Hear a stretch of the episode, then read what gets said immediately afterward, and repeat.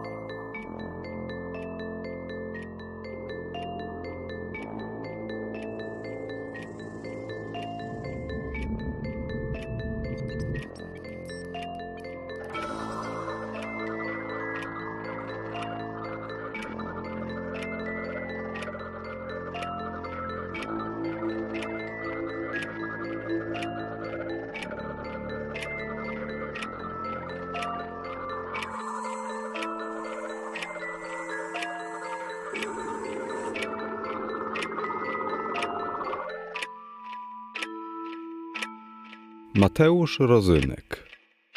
Pociąg donikąd. Siedziałem w przedziale wagonu, wpatrzony w swoją palącą papierosa matkę. Nie wiem, jaki był cel podróży. Zresztą byłem zbyt mały, aby przyswoić tę informację. Nogi bezwładnie zwisały mi ze skórzanego obicia. Mamy nie obchodziło, że okno przedziału można było uchylić. Nie musiałem wdychać tego okropnego zapachu papierosów, lecz kto przejmowałby się zdaniem pięcioletniego chłopca? Do przedziału weszła starsza kobieta z dużą torbą, jakby pracowała na bazarze. Ledwo wniosła ją do środka, pomagając sobie kolanem. Niech pani zgasi tego papierosa, bo zaraz konduktora wezwą zagroziła starsza pani, lecz matka była niewzruszona. Spojrzała na kobietę i w lekceważący sposób wypuściła dym w jej kierunku, robiąc przy tym kółka ustami.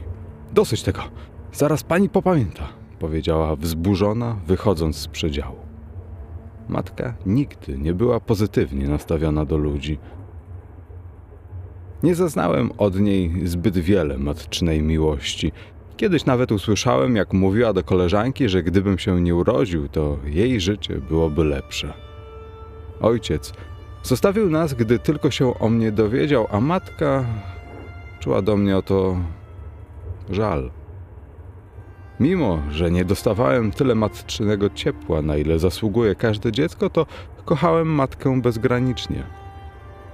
Kochałem, gdy na mnie krzyczała, kochałem, gdy wyładowywała na mnie złość, była mi bliska, nawet gdy leżała pijana na podłodze, a ja przykrywałem ją kocem, aby nie zmarzła. Kochałem ją miłością bezwarunkową, bo tak właśnie kochają dzieci. Czuje pan, jak to śmierdzi papierosami? powiedziała starsza pani do konduktora. Czuję. Proszę wywietrzyć przedział. Spojrzałem na twarz konduktora. Była stara, pomarszczona, naznaczona wieloletnią pracą, a pod jego niebieską czapką z daszkiem mogłem dostrzec czarne, niemal pozbawione białek oczy. Nie, pomyślałem, gdy pociąg wjechał do jakiegoś tunelu. W przedziale nastała ciemność. Nie widziałem nic oprócz jego oczu. W zasadzie wydawało mi się, że zniknęły. W delikatnej poświacie jego twarz wyglądała na pozbawioną skóry. Mogłem dostrzec każdą kość policzkową, policzyć wszystkie zęby, a w miejscu, w którym kilka sekund temu znajdowały się oczy, była bezkresna pustka. Nie wygłupiaj się! krzyknęła matka, gdy podbiegłem do niej przerażony, chcąc ukryć się w jej ramionach. Pociąg wyjechał z tunelu, a matka postawiła mnie ponownie na moje miejsce. Patrzyłem na twarz konduktora, która wróciła do naturalnej ludzkiej postaci. Niech pani przewietrzy przedział, powtórzył. W tym pociągu jest wiele pustych przedziałów. Niech sobie pani jakiś znajdzie, a nie robi problemów. Powiedział do starszej kobiety, która zbulwersowana chwyciła za swoją torbę. Lubisz jeździć pociągami? Pytał, ściągając niebieską czapkę. Wyjął z kieszeni chusteczkę i wytarł nią pot ze swojej łysej głowy. Odpowiadaj, jak pan pyta, warknęła matka. Lubię, odpowiedziałem nieśmiało. Pamiętaj, że w życiu najważniejsze jest znać cel podróży, powiedział, zakładając czapkę i odchodząc. Moja ciekawość sprawiła, że wyszedłem na korytarz, aby raz jeszcze zobaczyć tego mężczyznę. Spojrzałem na matkę, która wyciągnęła z torby jakąś gazetę. Nie była w ogóle zainteresowana tym, co robią. Postanowiłem pójść za tym tajemniczym konduktorem. Szedłem korytarzem wagonu, zaglądając do poszczególnych przedziałów. W jednym z nich słyszałem odgłosy radości kochającej się rodziny.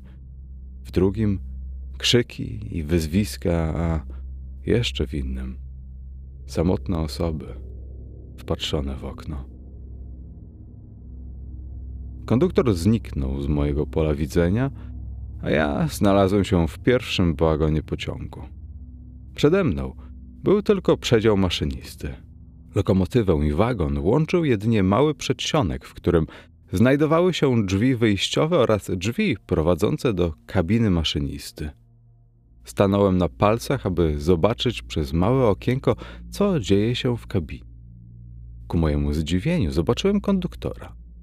Ten sam uniform, ta sama niebieska czapka, siedział na fotelu maszynisty wpatrzony w dal. Nagle pociąg zaczął zwalniać, a ja przewróciłem się, tracąc równowagę. Głośny pisk kół zatrzymał całą maszynerię. Spojrzałem przez okienko drzwi wyjściowych. Zobaczyłem tłum ludzi wychodzących z pociągu, a wśród nich dostrzegłem matkę. Mamo, gdzie idziesz? Krzyczałem, uderzając rękami w szybę. Nie zostawiaj mnie, proszę! Wróć po mnie! Obudziłem się zlękniony sennym koszmarem. Demony z dzieciństwa przenikały mój umysł, gdy tylko zamykałem oczy. Do przedziału weszła urokliwa blondynka, od której nie mogłem oderwać oczu. Wiekiem zbliżona do moich około trzydziestu paru lat. Na jej wargach błyszczała czerwona szminka, migocząca w płomieniach słońca wpadających przez okno. Pomogę pani, powiedziałem, po czym chwyciłem za jej bagaż podróżny i wrzuciłem go na górną metalową półkę. Dziękuję. Bardzo panu przejmy. Od dziecka należałem do nieśmiałych i skrytych w sobie mężczyzn. Nie potrafiłem rozmawiać z kobietami. Wolałem zamknąć się w swoim świecie samotności i wybudować sobie w nim zamek. Lubi pan pisać? spytała, obserwując, jak bazgrolą coś na kartce. Tak, chciałbym zostać pisarzem. Dlaczego akurat taki wybór? Pisarz kojarzy mi się z nudziarzem, osobą, która całe życie siedzi nad kartką. Nie ma własnej rodziny, nie ma życia towarzyskiego. Poświęca wszystko swojej pasji. Nie chce pan mieć własnej rodziny? Przecież jest pan przystojny i inteligentny. Już pogodziłem się z tym, że całe życie spędzę w samotności, wyznałem. Poproszę bilety do kontroli, powiedział konduktor wchodzący do przedziału. Wyjąłem z portfela bilet i podałem go mężczyźnie. Uniosłem wzrok i moją duszę na wskroś przeniknął mrok. Wyglądał identycznie jak mężczyzna z mojego snu. Starszy, ubrany w uniform i niebieską czapkę z daszkiem, pod którą ukrywał swój wzrok. Mój umysł wariuje, a może to tylko wspomnienie z dzieciństwa? Próbowałem sobie to jakoś racjonalnie wytłumaczyć. Sprawdził bilety i wyszedł, a ja nadal wewnętrznie nie mogłem dojść do siebie. Co by pan powiedział, gdybym zaprosiła pana na kawę? Wiem, że nie wypada, aby to kobieta wychodziła z taką propozycją, ale wydaje się pan bardzo sympatyczną osobą powiedziała kobieta. A ja w umyśle miałem tylko twarz tego konduktora. Ciekawość odbierała mi rozum. Wstałem i wychyliłem głowę z przedziału. Da się pan zaprosić na kawę? Wtórzyła. Proszę dać mi święty spokój, odpowiedziałem pogardliwie, wychodząc z przedziału i krocząc w stronę znikającego w kolejnym wagonie jego mościa. Przechodząc obok jednej z wagonowych toalet, usłyszałem odgłos tłuczonego szkła, z impetem uderzającego blaszaną podłogę, wraz z przeplatającym się krzykiem człowieka. Chwyciłem za klamkę toalety i energicznie otworzyłem drzwi. Zobaczyłem kobietę. Tę samą, z którą jeszcze kilka minut temu rozmawiałem w przedziale. Była cała zakrwawiona, lustro w toalecie rozbite w drobny mak. Podszedłem do niej, chcąc udzielić pomocy, lecz było już za późno. Krew wypływała z tętnicy szyjnej, a w jej dłoni błyszczał kawałek rozbitego lustra. Ratunku! Ratunku! Krzyczałem w niebogłosu, usiłując bezradnie zatamować krwawienie. Uniosłem wzrok i zobaczyłem stojącego przy nas konduktora. Jego twarz pozbawiona była skóra, pustka w miejscu, gdzie powinny znajdować się oczy, przeszywała na wskroś moją duszę. W życiu najważniejsze jest znać cel podróży. Powiedział, a ja z przerażeniem straciłem przytomność. Przebudziłem się z krzykiem, który rozniósł się echem po całym wagonie. To był tylko zły sen, mówiłem do siebie. Wyszedłem z przedziału i zacząłem kroczyć korytarzem. Pociąg świecił pustkami. W żadnym z przedziałów nie było żywej duszy, a w szybach mogłem dostrzec swoje odbicie. Widziałem starszego, posiwiałego mężczyznę, który lata młodości miał już za sobą. Co się dzieje? Pomyślałem, ruszając w kierunku wagonowej toalety. Otworzyłem drzwi i zobaczyłem, że na ścianie brakuje lustra. Tęsknisz za nią? Usłyszałem męski głos za plecami, ten sam, który towarzyszył mi od początku podróży. Gdzie ona jest? Co z nią zrobiłeś? Pytałem stanowczym tonem, nie bojąc się już tej trupiej postaci. Odeszła, wyznał. Nie poradziła sobie z samotnością, wolała wysiąść wcześniej niż walczyć o szczęście. Ty też przyczyniłeś się do jej śmierci. Co ty bredzisz? Całe życie podróżujesz tym pociągiem. W każdym wagonie jest kilkanaście przedziałów, a ty zawsze wybierasz ten pusty.